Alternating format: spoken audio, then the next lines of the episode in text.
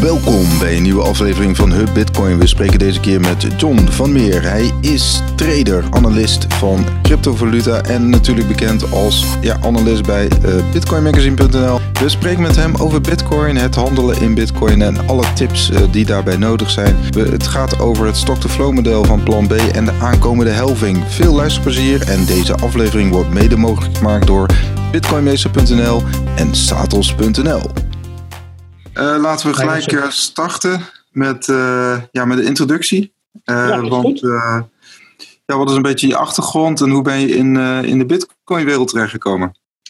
Ja, een goede vraag die ik ook vaak krijg. Um, ik heb zelf biomedische wetenschappen gedaan, zowel de bachelor als de master.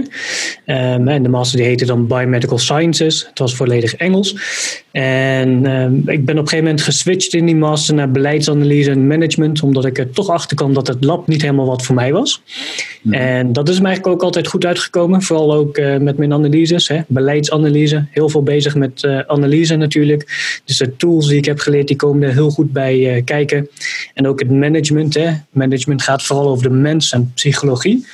Mm. En um, ja, dat zijn de markten ook. Hè. Die worden gedreven door emoties eigenlijk. Dus ja, mijn hele master, het was totaal iets anders dan wat ik nu doe. Maar het komt allemaal heel goed van pas, de skills die ik heb geleerd eigenlijk.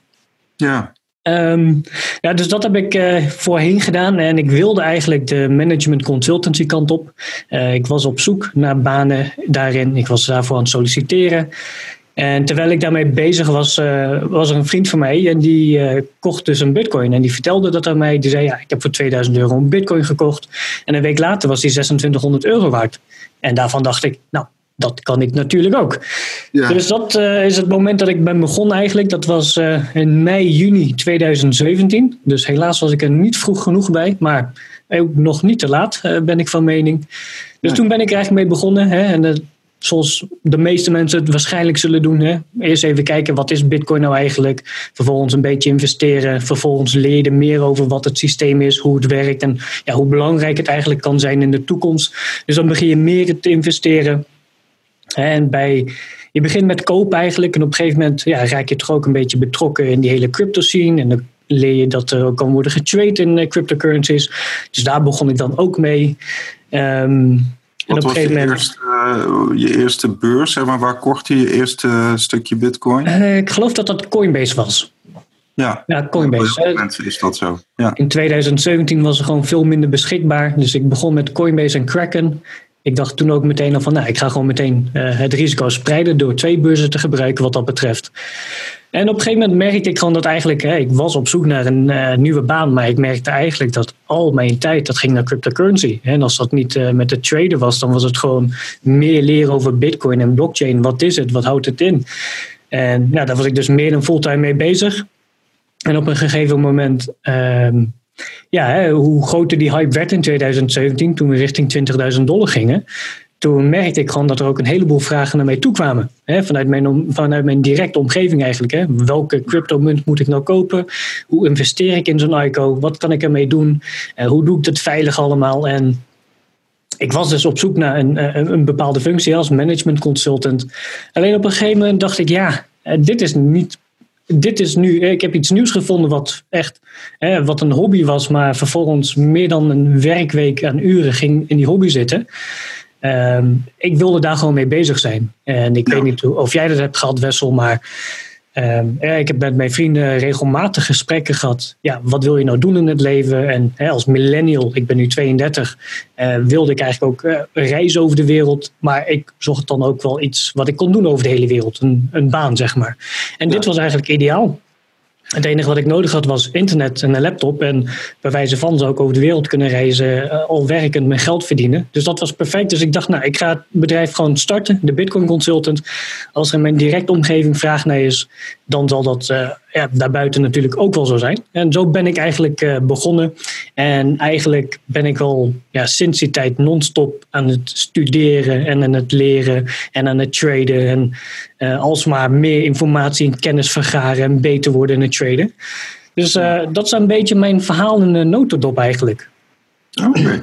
Ja, dus je, je bent gestart hè, als, als zoals iedereen. Je koopt een stukje bitcoin, gaandeweg... Uh ben je ook gaan traden. Dus, dus wat, wat trok je daar zo aan aan, aan, hè? aan, aan het traden? Was het een bepaald soort kick die je daaruit krijgt of kreeg? Ja, ik denk uh, veel traders zullen het wel herkennen dat je een bepaalde kick uit krijgt inderdaad. Hè? Dat je dan, ja. je bent naar die grafiek aan het kijken, je, je denkt dat er iets gaat gebeuren en uh, op basis daarvan zet je je trade in. En toen de tijd deed ik dat heel amateuristisch, dus daar heb ik natuurlijk ook geld mee verloren. Maar aan de andere kant is dat ook niet hè, heel erg. Ik heb er daardoor ook uh, voor gekozen om echt te gaan leren wat traden is, cursussen te doen. Maar het is inderdaad een beetje die kick die je krijgt van het winnen. Ja dus uh, als jij uh, iets ziet gebeuren, je handelt daarop en nou, die trade die loopt ook goed af en uh, je krijgt er winst uit. Ja, ik weet niet, het leverde gewoon een bepaalde kick op. En op een gegeven moment, um, ja, die grafiek was ik constant in de gaten aan het houden.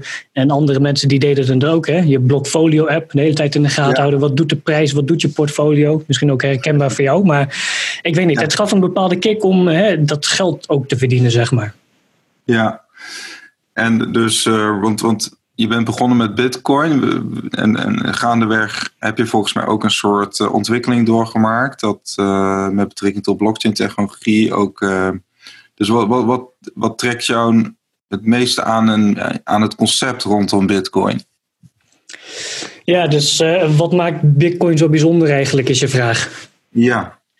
Ja, hè, want op een gegeven moment, uh, die prijs die daalde naar die 20.000 dollar natuurlijk. Hè, en uh, ik wilde natuurlijk mensen helpen om uh, te investeren in cryptocurrency en bitcoin en ze te leren wat het nou eigenlijk echt is.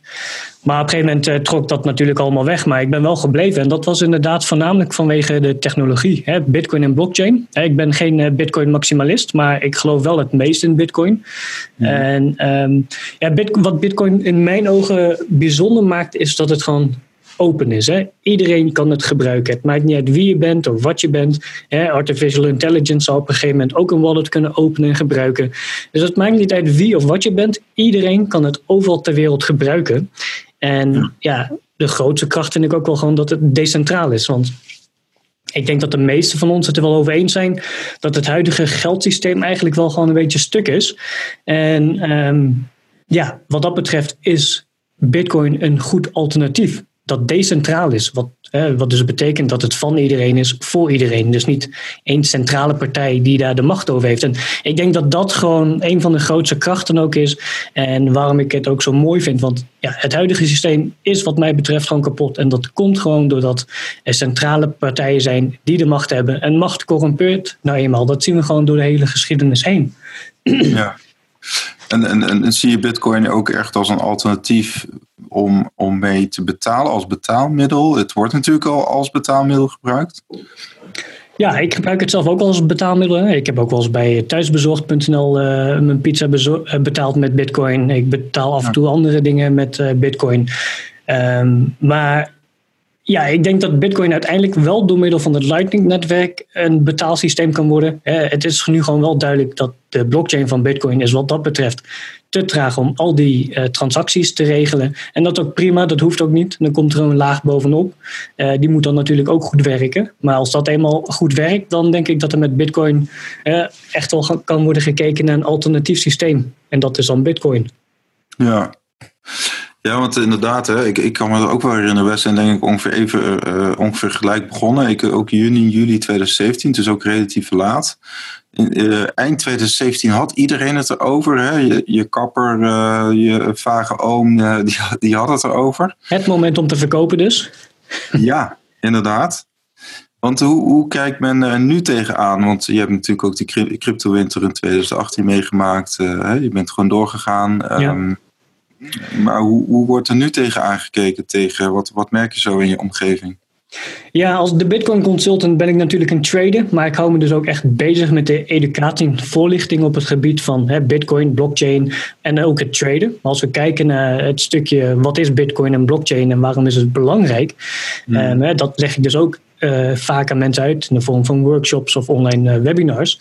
Alleen je ziet daarin toch vaak heel veel mensen die nog steeds denken dat het voor criminelen is toch te veel mensen, naar mijn mening, die denken dat Bitcoin nog voor criminelen is, hè, dat het voor drugs wordt gebruikt en dat soort dingen.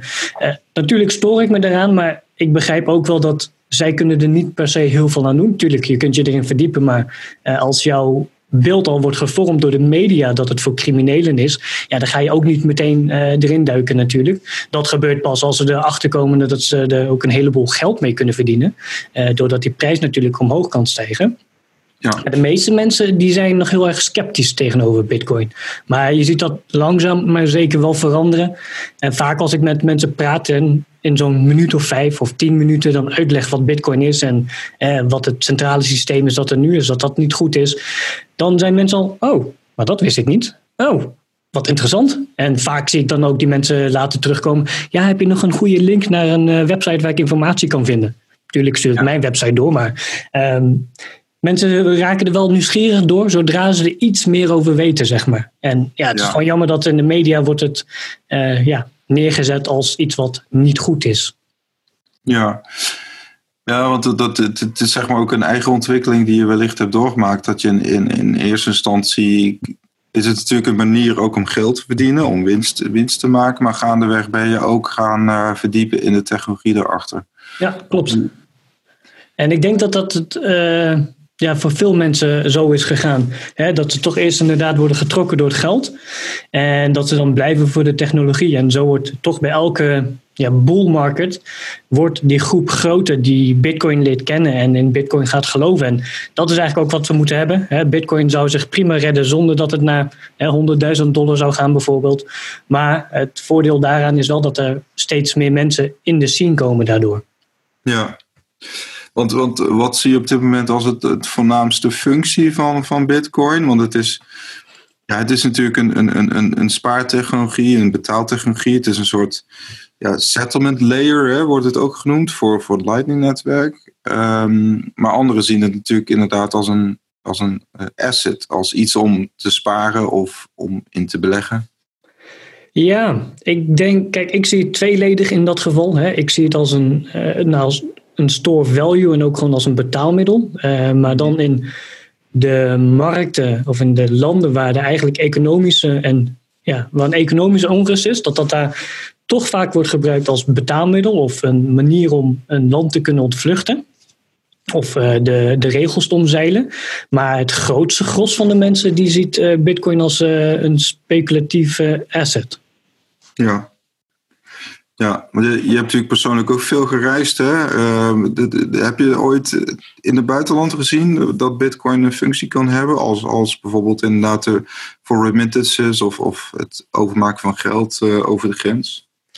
Um, ik heb het niet zelf gezien. Hè, ik hou er inderdaad wel van om te reizen. Dus ik heb her en der wel uh, Bitcoin Accepted hier als logo gezien. Maar Um, Ik heb zelf niet on the ground zeg maar, uh, meegemaakt dat Bitcoin echt werd gebruikt. Maar die verhalen die haal je dan wel weer terug op het internet natuurlijk. Hè, als je kijkt bijvoorbeeld naar Venezuela. Uh, maar zelf heb ik het nog niet echt meegemaakt, dat niet. Daarvoor is Bitcoin nog steeds te klein, denk ik. Maar als uh, remittance, hè, betaalmiddel of middel om geld over grenzen te krijgen, is Bitcoin wat dat betreft uitermate geschikt. Ja, ja. Ja, want je hebt natuurlijk, uh, misschien, maar ik weet niet of uh, dat, kan zeggen, maar je hebt natuurlijk ook een link met de Filipijnen hè, vanuit je familie. Dus ik dacht misschien is daar nog dat je het uh, via die kant nog een keer hebt meegemaakt. Of dat, dat Bitcoin is natuurlijk op de Filipijnen wel, wel een, een hot item, denk ik. Ja, er wordt zeker naar gekeken. Alleen ik heb eigenlijk niet aan mijn familie gevraagd wat zij ermee doen. Maar dat is iets wat ik denk ik na dit interview eens even ga doen. Want uh, ik weet wel dat ze het kennen. Mijn moeder die heeft het er wel eens over tegen ze dat ik hiermee bezig ben. En dan ja, hebben zij het er ook over. Oh ja, wel interessant. Maar ik ben eigenlijk verder nooit ingedoken. Ik heb familie daar, maar ik heb er zelf niet heel veel contact mee, eerlijk gezegd. Nee, nee, oké. Goed, nou uh, inderdaad, uh, nou, je, je, je, core business kun je wel zeggen, hè, buiten het feit dat je veel van technologie weet, is toch je core business kun je zeggen uh, trading. Hè, of, of ja, op dit moment ben ik het meest bezig met trading. En um, ja, ik denk dat uh, die andere focus, hè, dus echt de, de workshops en de educatie en voorlichting op het gebied van Bitcoin, Bitcoin en blockchain, dat zal weer groter worden zodra die prijs echt weer een, ja, boven de 10.000, boven, vooral boven de 20.000 komt. Uh, dan denk ik dat ik ook weer meer focus daarop zal leggen. Ja. Ja, want ik, ik heb zelf persoonlijk natuurlijk ook wel gestoeid met, met, met, met in- en uitstappen, et cetera. Misschien kunnen we gewoon een aantal tips, uh, tips uh, gebruiken. Want Um, misschien kun, is het goed om uit te leggen hoe jij, wat je een beetje jouw strategie is. Want ik begreep dat je hebt een, een hodl portefeuille en je hebt een traders portefeuille. Misschien kun je dat uh, uitleggen. Ja, ja en, nou, mijn basistip eigenlijk altijd met investeren en traden is... Um, investeer of trade alleen maar met het geld wat je kunt missen, maar wat je ook bereid bent om te verliezen. Want uh, dat gebeurt helaas ook nog vaak genoeg, voor als je je eigenlijk niet uh, verdiept in waar je mee bezig bent. Dus dat is sowieso mijn basistip. En ik heb inderdaad een, uh, twee portfolio's, een hodl portfolio en een actief portfolio waarmee ik aan traden ben. En dat hodl portfolio is eigenlijk ook wat het zegt. Uh, dat hou ik vast, daar doe ik eigenlijk niks mee. Um, ook omdat ik geloof in Bitcoin als systeem. En als ik kijk naar de grafieken en ook eh, toch die, die, lineaire stijging zie in de koers, verwacht ik ook wel dat, eh, ik zeg niet dat Bitcoin 100.000 dollar gaat, maar ik zie het wel gebeuren. Um, en dat is ook alleen al omdat het een beetje een self-fulfilling prophecy wordt. Eh, iedereen die ermee bezig is, die verwacht dat hij naar de 100.000 dollar gaat. Um, en als ik mensen ook vraag, ja, wanneer ga je uitstappen? Die zeggen ook allemaal 100.000 dollar. Ze willen niet eerder uitstappen. Um, dus dat is mijn hodl portfolio. En daar doe ik ook niks mee. Dat is mijn strategie. Ja, dus die 100.000 is voor jou ook echt je, de, dat is voor jou eh, de, het first target, zeg maar. Nou, uh, iets lager nog. Hè. Ik wil, als iedereen naar die 100.000 kijkt, dan is het zaak om uh, net daarvoor uit te stappen, want dan bereik je misschien de 100.000 niet. En um, dus ik, uh, ik heb mijn plan al klaar liggen dat ik uh, ga uitschalen richting die 100.000 dollar. Niet met alles, maar wel met een deel om dan daarna, als het goed is, lager terug te kopen. Maar ja, dat is ook gewoon afhankelijk van de grafieken. Dat is iets wat ik. ik heb mijn plan dat ik dat ga doen. En tegen die tijd moet ik ook kijken wat de situatie is natuurlijk. Die verandert ja, bij wijze van met de dag. Elke dag krijgen we meer informatie natuurlijk.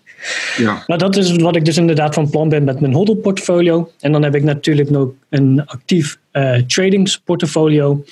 En ja, dat is gewoon puur voor traden. Ja, daar probeer ik ook uh, deels mijn brood mee te verdienen. En um, ja, dat, dat gebruik ik gewoon om te traden. Want, want hoe, ja, hoeveel uur ben je daar dagelijks mee bezig? te veel? ja. nee. Um, Traden is uh, gewoon wat dat betreft ook een fulltime baan. het, het, het, het, loopt een beetje door elkaar, mijn verschillende werkzaamheden. ik ben wat dat betreft gewoon een bedrijf, de Bitcoin Consultant. Uh, dus ik geloof dat ik, ja, ik begin meestal rond een uur of kwart voor zeven. En tegen een uur of zes dan stop ik er ook mee. Soms gaat dat wat langer door. maar daar zit ja, toch wel een uur of vijf uh, waarmee ik uh, aan het traden ben, zeg maar. Ik ben wat dat betreft minder een daytrader en scalper geworden. Um, omdat, het, uh, omdat ik een bedrijf moet runnen, is er iets minder tijd voor. Dus ik ben ook wat meer aan het swing traden. Dus wat op de hogere timeframes. Maar ik ben gewoon nog wel heel veel tijd bezig of kwijt aan het kijken naar de grafieken. Ja, ja ik hoor twee, twee termen. Misschien kun je ze kort uitleggen. Het scalpen en het swing traden. Want we hebben natuurlijk ook de nodige mensen die dat, ja, die dat niet weten. Ja, dus um, een scalper is iemand die echt uh, binnen vijf minuten een trade in en uit kan zijn natuurlijk. Uh, of binnen tien minuten, een kwartier. Dus die is er heel snel in en heel snel uit. Dan heb je een daytrader die, die plaatst misschien een aantal trades op een dag of misschien één trade. En als swing trader ben je echt wat meer bezig op de langere of de hogere timeframes. Dus dan plaats je misschien drie, vier trades per week bijvoorbeeld. Dus ehm, dan ga je gewoon op de hogere timeframes zitten en maak je gewoon minder trades, maar vaak wel met wat grotere positie ook. Ja, ja, en, en zeg maar je actieve portfolio. Dus op het moment ben je meer aan het swing traden, begrijp ik. ja, dus ik zit een beetje tussen swing trade en day trade in. Het is ook afhankelijk van hoeveel tijd ik heb. Uh, sommige dagen dan uh, zit ik vol met klanten, of het nou om een trading cursus gaat of een zo'n educatiecursus over wat Bitcoin is en hoe ze hun cryptocurrencies veilig moeten bewaren. Dus soms dan zit ik helemaal volgepland en dan kom ik helemaal niet aan de traden toe. En soms dan heb ik uh, meer tijd dan anders en dan probeer ik weer wat meer te daytraden. En dan uh, in de Discord groep waar cursisten, cursisten in komen, daar delen we dan ook de grafieken in en dan zijn we gewoon lekker aan het daytraden. Ja, en, qua actief portfolio, uh, uiteindelijk is het doel ook om zoveel mogelijk bitcoin te vergaren? Of hoe, uh, wat is daar je strategie mee? Ja, dus het hoofddoel is inderdaad zoveel mogelijk bitcoin. Maar mijn uh, portfolio, hè, mijn hodl portfolio bestaat niet alleen uit bitcoin. Ik geloof dat het, het verschilt een beetje met met de waarde natuurlijk. Maar het is, ik probeer het meestal rond 80% op Bitcoin te houden. En uh, de rest die verdeel ik eigenlijk over de altcoins. Uh, er zijn ook gewoon, uh, ik zei het al, ik ben geen Bitcoin maximalist. En er zijn ook andere altcoins die interessante dingen aan het doen zijn. En potentieel ook wat kunnen betekenen in de toekomst. Ja. Maar mijn hoofddoel is inderdaad meer Bitcoin vergaren. En um, ja, dat eigenlijk wel vooral inderdaad. Ja, ja, je, je noemde het, uh, het, uh, het uitschalen. Het uitschalen, uh, als we even kijken naar, dat, naar de hodl portfolio. Het is natuurlijk heel, de, je hebt daar een plan voor nodig. Hè? Dus iedereen die bitcoin heeft, voor de lange termijn heeft daar een plan voor nodig. Wanneer ga ik, ga ik uitstappen? met wat voor percentage bijvoorbeeld? Dus misschien kun je dat, heb je daar een bepaald idee bij? Ja, kijk, dat plan is voor iedereen anders. Iedereen heeft een ander doel wat dat betreft. En, um, maar mijn tip daarin in ieder geval is: hè, bepaal van tevoren. Eigenlijk moet je nu al kijken uh, op welke manier je wil gaan uitstappen en op welke prijs je wil gaan uitstappen. Dus als die ja. prijs via 100.000 uh, dollar is, dan moet je eigenlijk nu al gaan plannen: oké, maar wanneer ga ik dan uitstappen? Op welke prijs ga ik met een x aantal of een x percentage van mijn Bitcoin uitstappen? Want dat zorgt er namelijk voor dat je echt die emotie eruit haalt. En dat is namelijk uh, de trap, de, de, de, het valkuil waar veel mensen in stappen, is dat ze op basis van een emotie gaan verkopen of juist kopen. En wat je dan ja, voorkomt dus dat je die emotie uh, erin hebt zitten en dat je gewoon een plan hebt. En daar moet je dan ook gewoon blij mee zijn. Ja. En um, dus dat betekent hè, nu plannen op welk moment voor hoeveel je wil gaan uitstappen richting die 100.000 dollar. En als jouw doel is dat uh, die 288.000 dollar van plan B met zijn nieuwe model jouw doel is, nou, dan wacht je ook rustig daarop. Ja, maar bijvoorbeeld uh, met de uitschalen kun je zeggen, nou ik ga 25%, ik stap bijvoorbeeld bij 50.000 uh, uh, stap ik voor 25% uit.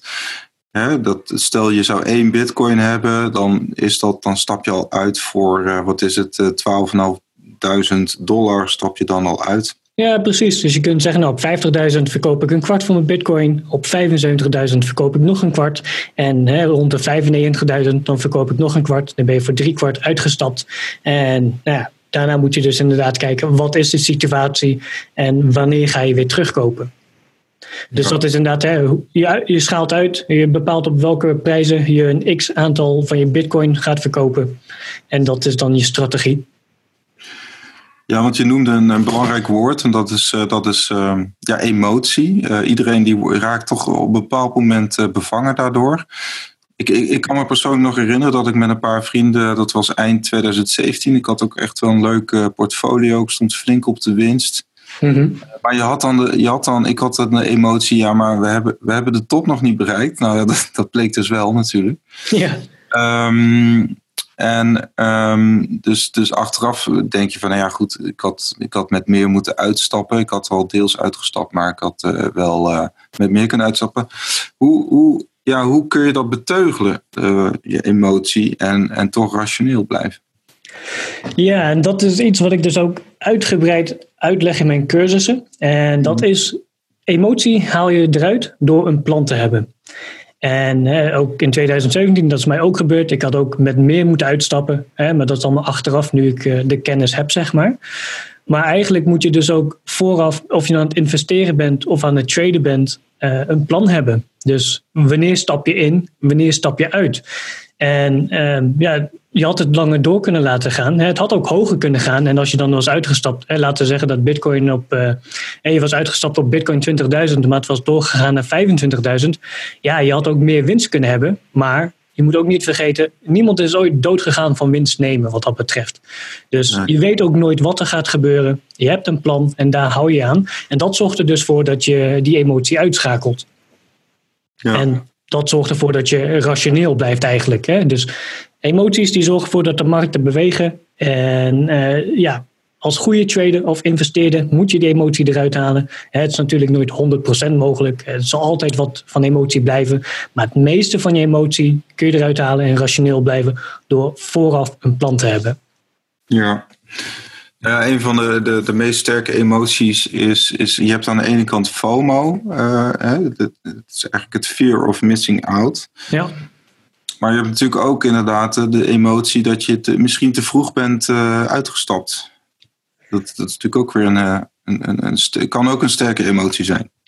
Nou, dat, dat hangt een beetje samen. Hè? Dat fear of missing out is, je bent bang dat je winst gaat missen. En daarom stap je niet uit. En regelmatig uh, resulteert dat erin dat mensen inderdaad niet uitstappen, maar ook eigenlijk niet weten wat de stoploss is en dat niet gebruiken. En vervolgens draait die prijs 180 eh, graden om. En dan, ja, dan zijn ze van, oh shit, ja, uh, ik ben en niet uitgestapt en mijn winst is aan het verdwijnen of ik sta inmiddels alweer in de min. En dan verkopen ze op basis van een emotie, en angst is dat dan, hè? het is een angst om meer verlies te krijgen, stappen ze uit. En dat doen ze vaak dan weer op het moment dat het juist te laat is.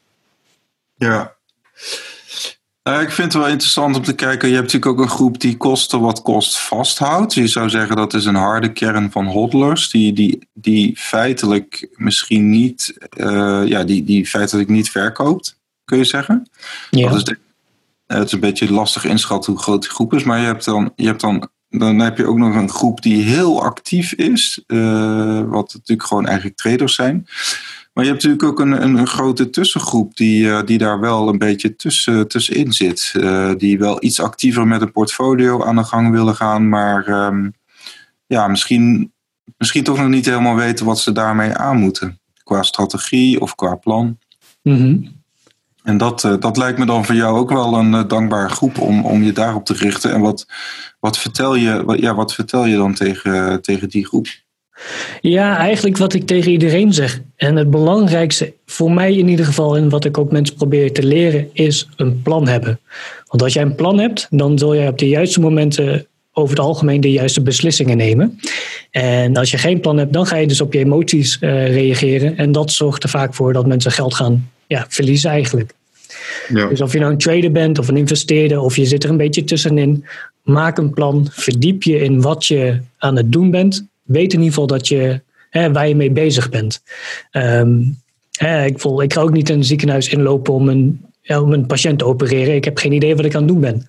Dus je moet ervoor zorgen dat je weet wat je doet als je wat gaat doen. Ja. Ja, daar zit ook natuurlijk een praktische kant aan, uh, John. Uh, in de zin van dat je hebt misschien een deel op een hardware wallet staan. Je hebt wellicht een deel op een, bij een exchange staan. dat, dat heeft dat heeft ook weer een aantal voordelen. Hoe, hoe, wat is daar je, je plan in?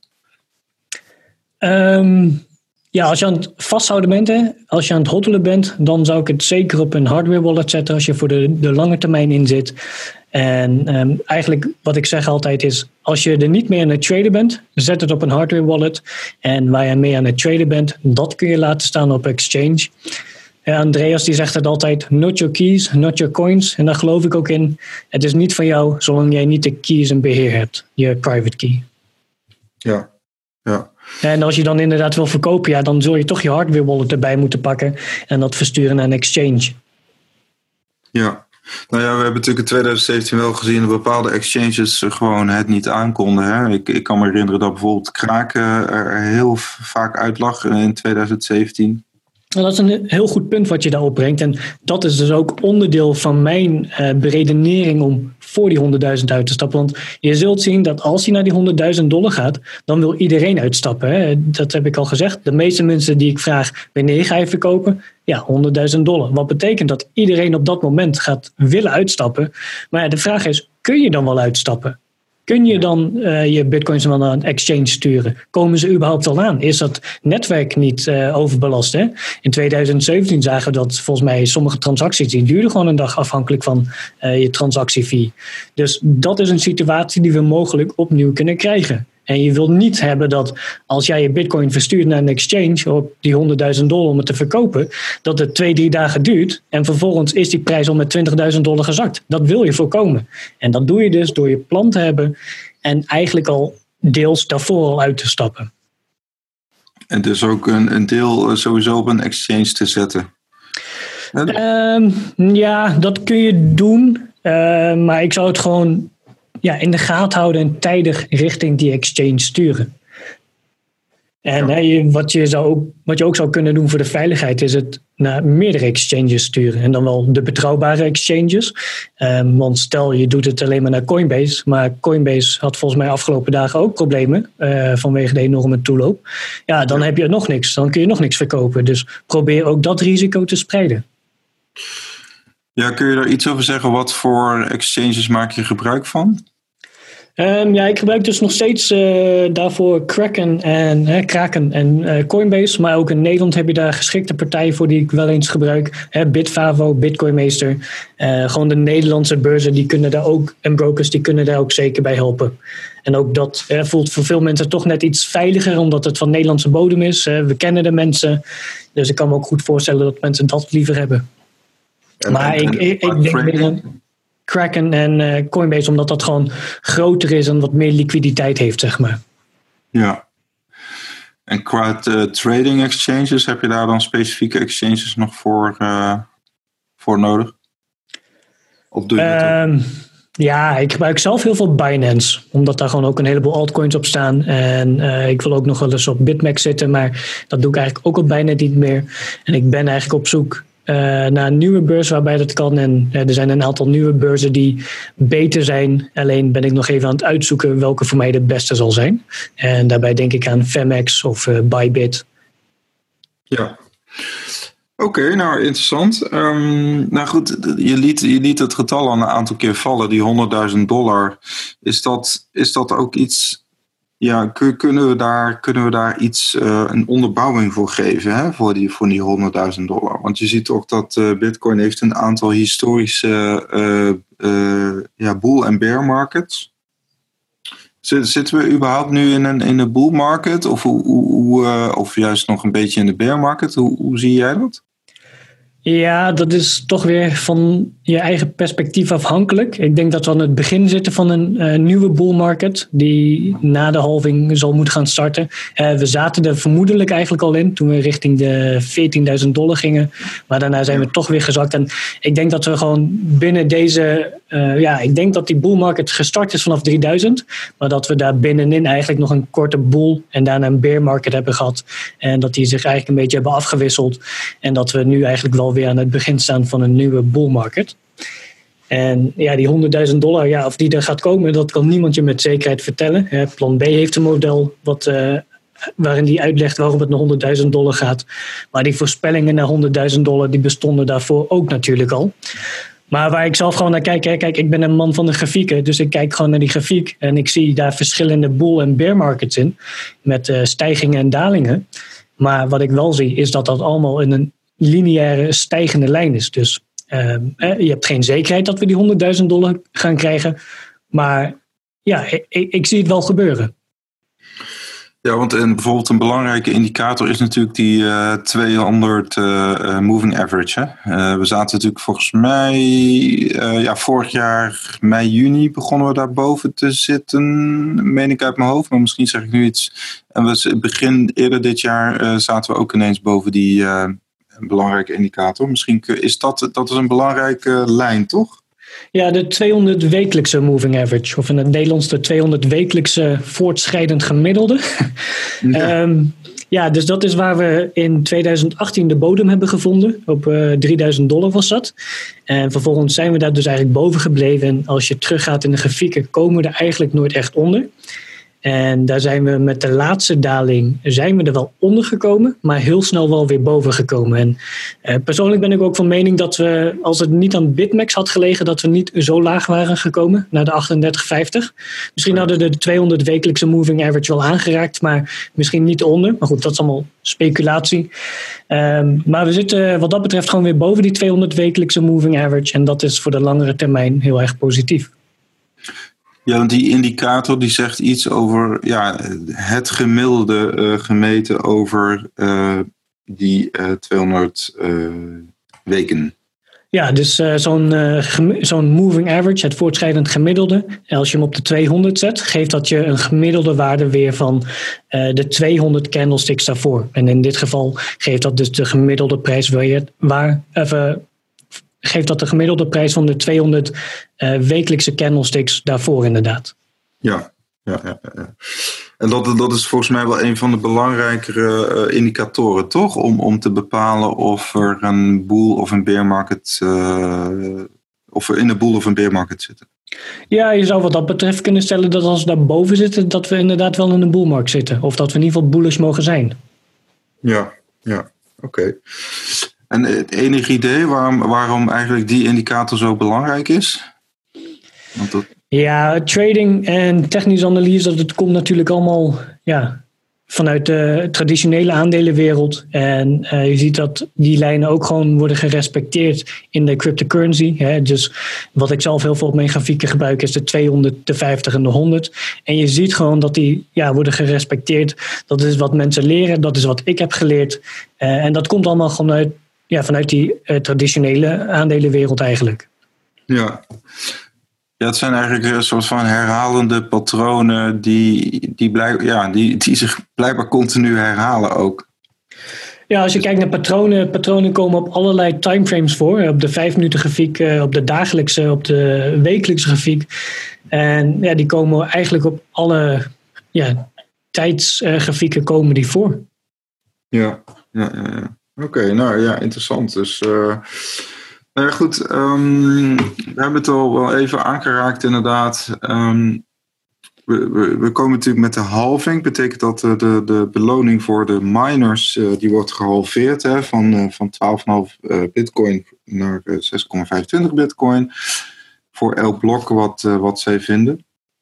Um, wat verwacht je daarvan? We zien met name in de historie dat het, het, leidt niet gelijk tot een prijsstijging. Iets wat sommige mensen misschien uh, hopen of uh, verwachten. Maar het is vaak de dag, de, het jaar daarna dat, dat je een plots een behoorlijke prijsstijging ziet.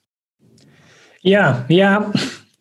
De halving is wat dat betreft een interessant iets. Hè, want je hebt het waarschijnlijk ook al vaker gehoord. Buy the rumor, sell the news.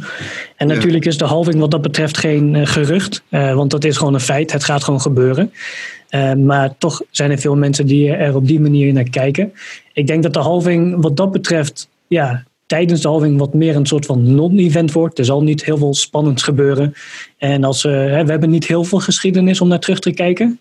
Ik heb er uh, laatst een filmpje over gemaakt. En als je kijkt naar 2012, dan had je eigenlijk vooral zijwaartse beweging voor, tijdens en na de Bitcoin-halving. Maar het aantal mensen wat erbij betrokken was, was natuurlijk een heel stuk kleiner. En als je vier jaar later kijkt, 2016, dan zie je dus eigenlijk voor de halving zie je eigenlijk een, ja, een flinke pump in de prijs, hè, waarbij de prijs flink stijgt. En drie weken voordat de halving er is, begint die prijs al te dalen. En dan voor, tijdens en net na, hè, de dagen daaromheen van de halving, zie je dat de koers eigenlijk een beetje zijwaarts beweegt voor een tijdje. Om vervolgens in 2016, drie weken na de halving, een uh, flinke daling te maken. En dat heeft misschien te maken met miners die toch een, um, hun equipment, hun uh, computers en ASIC miners uit moeten zetten. Ja. En hoe dat exact deze keer zal gaan verlopen, ja, daar hebben we dus niet veel geschiedenis van. Persoonlijk zie ik het wel gebeuren inderdaad, dat je dus hè, by the rumor, sell the news krijgt. Wat betekent dat we nu ook een soort van pre-halving pump hebben.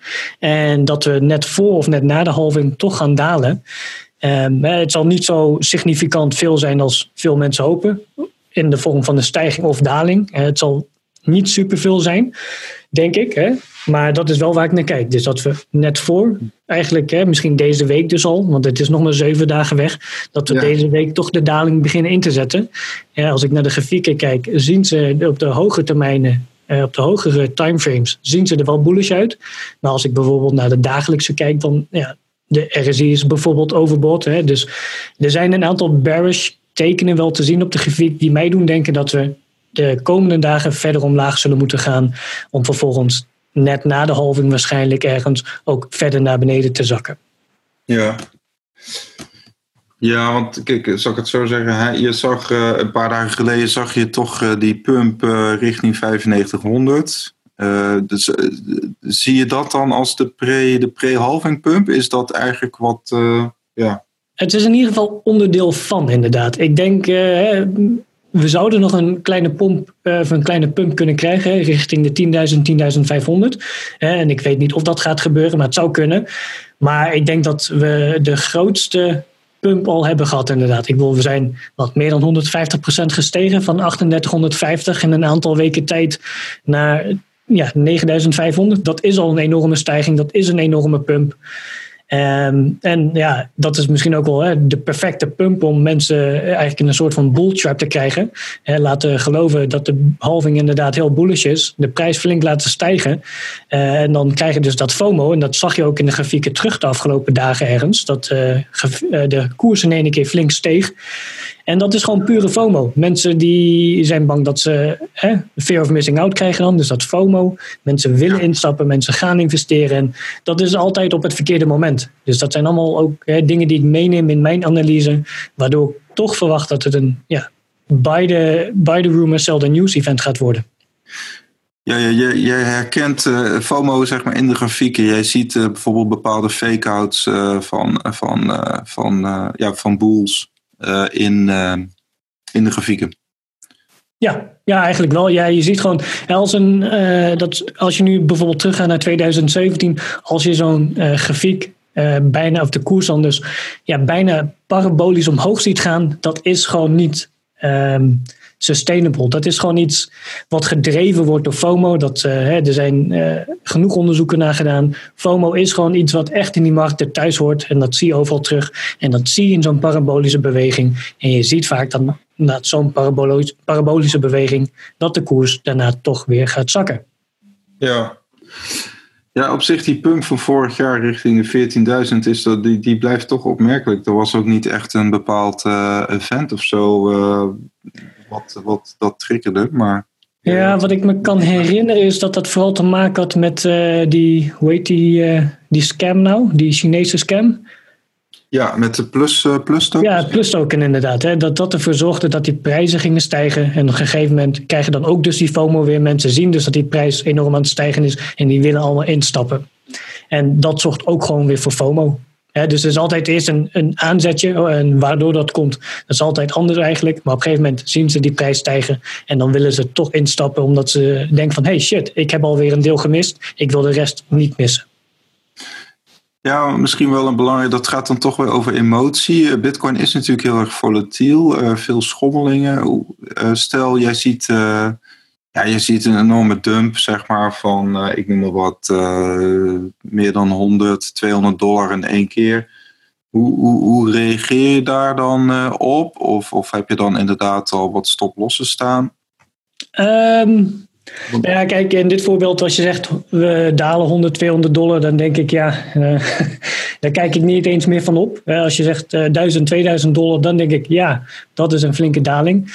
Ja. Maar en dit vertelt me eigenlijk ook, en dat zie ik ook heel vaak terug, als mensen zeggen: Oh, dit is een crash, er is een enorme daling geweest. En dan kijk ik wel naar de grafiek en dan zie ik 100, 200 dollar. En als je inderdaad op de 15 minuten timeframe zit te kijken, dan is dat een flinke candlestick. Maar mijn tip daarin is zoom uit. Hè, kijk naar het grote plaatje. Dat geeft ook meer rust. Uh, dat haalt ook emotie eruit. Want dan zie je dat het eigenlijk maar een kleine candlestick is. Um, maar uh, dat je vraag? Ja, dus, dus je moet eigenlijk uitzoomen om ook je emotie enigszins uit te schakelen, wil je zeggen. Ja, nee, dat zeker weten. Want dat zeg ik, ik zie dat zo vaak terug. Uh, dat mensen, oh, en het is flink aan het dalen en hoe dan en waarom. En dan zeg ik, ja, maar zoom dan eens even uit. Hè, want dan zitten ze vaak op de 5 minuten en de 15 minuten timeframe uh, te traden. En dan zeg ik, nou zoom dan eens even uit naar de 4 grafiek. En dan zie je, oh ja, het is maar een klein stukje uh, in, de in de downtrend of de uptrend van de 4 uur. Het is eigenlijk niet significant. Ja, want als je zou moeten kiezen, wat vind jij dan de, het belangrijkste timeframe. We hebben het net al gehad over die indicator, uh, die 200 weekly moving average. Um, ja, de vier uur grafiek denk ik wel. Hè. De vier uur geeft je genoeg detail uh, op de lagere timeframes. Uh, maar ook, ja, ik denk dat voor mij geeft vier uur de, ja, genoeg detail op de lagere timeframes. En daarna zoom ik eigenlijk altijd uit. En ik zoom natuurlijk ook wel in voor daytraden, maar um, voor de lagere timeframes kijk ik voornamelijk naar de vier grafiek. Ja, dan kun je ongeveer drie maanden, je ziet een soort beeld van ongeveer drie maanden grofweg. Ja, pak een beet. Ja. Ja, nou ja goed, uh, dat uh, interessant. Um, Nou ja, we hebben het al over gehad. Hè? Over, uh, er, is, er is natuurlijk een hele discussie gaande of, of die helving is ingeprijsd of niet. Uh, het was onder andere hè, Nick, uh, Nick Carter die daar een artikel over had gemaakt. De, over de efficient marketing, of de efficient market hypothesis. Ja. En dat stond eigenlijk in die zin wel lijnrecht tegenover het model van plan B. Hè? Want plan B gaat in principe in zijn model wel uit van, van een stijging richting uh, zelfs 288.000 de komende vier jaar. Ja, hoe sta jij in die discussie? Zal ik het anders zeggen? Is de Bitcoin-markt zo efficiënt dat feitelijk dit soort evenementen in het, uh, in het, ja, het systeem van Bitcoin ook al is ingeprijsd? Um, ik denk dat de halving wel is ingeprijsd, inderdaad. Uh, het is gewoon. En dan is de vraag ook, wat bedoel je dan met ingeprijsd? En ingeprijsd betekent voor mij dat de markt op de hoogte is van iets en dat het zich zodanig al heeft opgesteld. En dat zie je ook eigenlijk terug in de prijs. Um, je ziet vaak dat richting, uh, hè, want dat nieuws dat is bekend. We weten dat die halving eraan komt. Uh, veel mensen zien dat nog als een bullish event. En daarom gaan ze bitcoin kopen. En dat zorgt er dus ook voor dat die prijs stijgt. Dus dit is iets wat al jaren bekend is natuurlijk. Hè. We weten altijd ongeveer wanneer die halving is. Iedereen is, zich, uh, is ervan op de hoogte. Je ziet in de Google Trends ook dat uh, de cijfers, als je kijkt naar Bitcoin halving, daar wordt gewoon op gezocht. De cijfers die zijn veel hoger dan uh, in de maanden daarvoor en ook veel hoger dan in 2016. Mensen weten dat die halving eraan komt. Mensen begrijpen het alleen nog niet allemaal even goed. Uh, ik spreek nog steeds in de afgelopen weken geregeld mensen die denken dat de halving betekent dat de prijs wordt gehalveerd. Natuurlijk kan dat ook gebeuren, maar dat is niet wat de halving is. En um, dus Zou ja. leuk zijn, toch? Wat zeg je? Zou leuk zijn misschien, toch? dat zou leuk zijn voor de mensen die willen instappen. Dat uh, is zeker waar. Maar er zijn dus uh, de meeste mensen die ermee bezig zijn, die weten het al. Die hebben zich al gepositioneerd. Hè. Die zijn niet nu aan het inkopen. Die hebben op 3000 ingekocht. Hè. Of 3850 op de Bitstamp grafieken. Dus die zijn al veel eerder gaan inkopen. Um, en op een gegeven moment bereiken dus eigenlijk een, ja, een plateau waarbij de meeste mensen die ermee bezig zijn, die hebben zich al gepositioneerd. En dan zie je gewoon een, een, een top eigenlijk vormen. En dat hebben we nu potentieel. Dus ja, ik denk dat de uh, Bitcoin halving is ingeprijsd. Ja, ja de, de, de, markt heeft genoeg informatie om zeg maar van tevoren te, te kunnen acteren op een, een halving event. Dat zeg je eigenlijk. Ja, eigenlijk wel. En hè, dus er is ook altijd nogal een groep mensen die wel in Bitcoin hebben geïnvesteerd, maar die totaal niet weten van de Bitcoin halving. Maar die zitten er vaak ook voor de langere termijn in. Die houden zich er niet per se mee bezig. Maar ik denk dat de meeste mensen die ermee bezig zijn, traden in Bitcoin, investeren in Bitcoin, die weten wel van de halving af. Die, uh, die zijn ermee bezig en die hebben op basis daarvan al gekocht. Je hebt natuurlijk ook een groep mensen die er te laat bij zijn, maar wel inzien dat de halving eraan komt en dat dat misschien niet per se uh, op de korte termijn meteen bullish is. En die zijn op de dip aan het wachten. Ja, dus wat jou betreft wordt het een non-event, zeg je? Ja, ik denk dat we op de dag zelf, hè, ik ga gewoon lekker erbij zitten en kijken wat er gebeurt. Maar ik verwacht niet dat er heel veel gebeurt op die dag. Nee.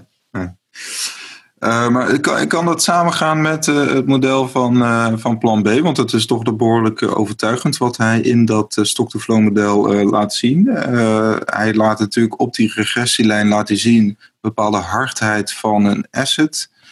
Dat, dat gaat eigenlijk om het ja, het worden van de asset. En hij heeft dat gekwantificeerd. Hoe, hoe kijk jij aan tegen dat uh, stock-to-flow model? Ja, daar zie ik wel wat in. Hè? En um, dat die prijs naar 100.000 zou gaan, dat was van tevoren eigenlijk ook al wel hè, een beetje de, de voorspelling. Alleen, ja, je ziet gewoon met producten zoals goud, maar ook hè, met Gucci-tassen en weet ik veel wat allemaal. Alles wat schaars is, dat wordt gewoon meer geld waard. Omdat ja, je kunt het, zoals geld eigenlijk niet zomaar bijprinten, maar um, als er niet veel van is, dan willen mensen het vaak ook hebben. En dat ja. is gewoon weer supply en demand, hè, oftewel aanbod en vraag en aanbod. En als er veel vraag is, maar weinig aanbod, dan, gaat de, dan gaan de prijzen omhoog. En daarom zie ik wat dat betreft ook wel wat in het model van uh, plan B. Ja, Maar is, is dat iets, wat, wat is dat voor jou ook een soort onderlegger voor je investeringsstrategie? Uh, ja, ja, dat, uh, dat was het voorheen niet eigenlijk. Um, het plan-based en stock-to-flow model dat kwam volgens mij pas in maart 2019. Ja. Um, dus daarvoor was ik, had ik in mijn hoofd natuurlijk al wel, ja, als het schaars is, dan wordt het waarschijnlijk meer geld waard. En dat hebben we door de geschiedenis eigenlijk al gezien op de grafieken van Bitcoin, dat het eigenlijk altijd in een stijgende lijn is. Um, dus hij heeft het heel mooi verwoord, vind ik, in een supermooi model, uh, waar ik ook zeker wel in geloof. en daarvoor ja, had ik het al in mijn hoofd, maar dan net iets anders eigenlijk. Ja.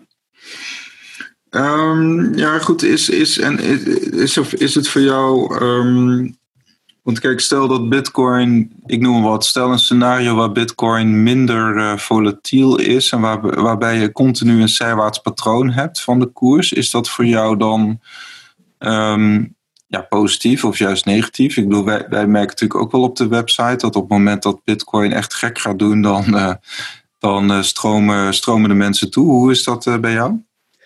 Ja, eigenlijk wel hetzelfde. Eigenlijk uh, vooral in een stijgende markt merk ik meer interesse op.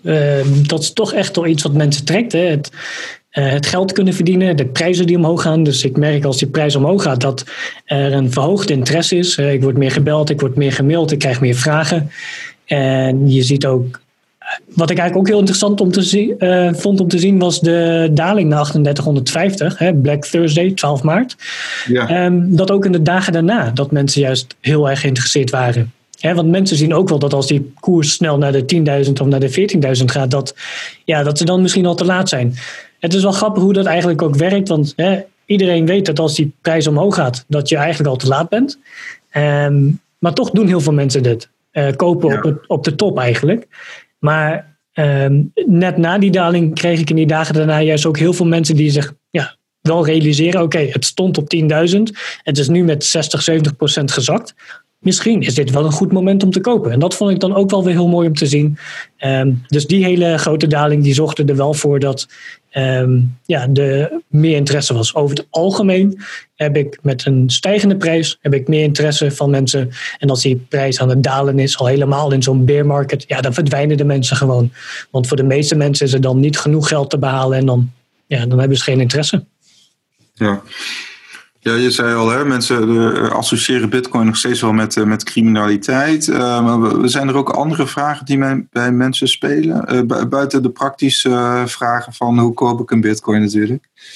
Um, ja, als een beetje voorbij dat punt zijn van het is voor criminelen, dan is de vraag ook al snel van, maar oké, maar hoe werkt het dan? En waarom is het belangrijk? En ik noemde eerder al dat het decentraal is, eh, dat dat een van de grootste punten is en dat het publiek is, dat iedereen het kan gebruiken.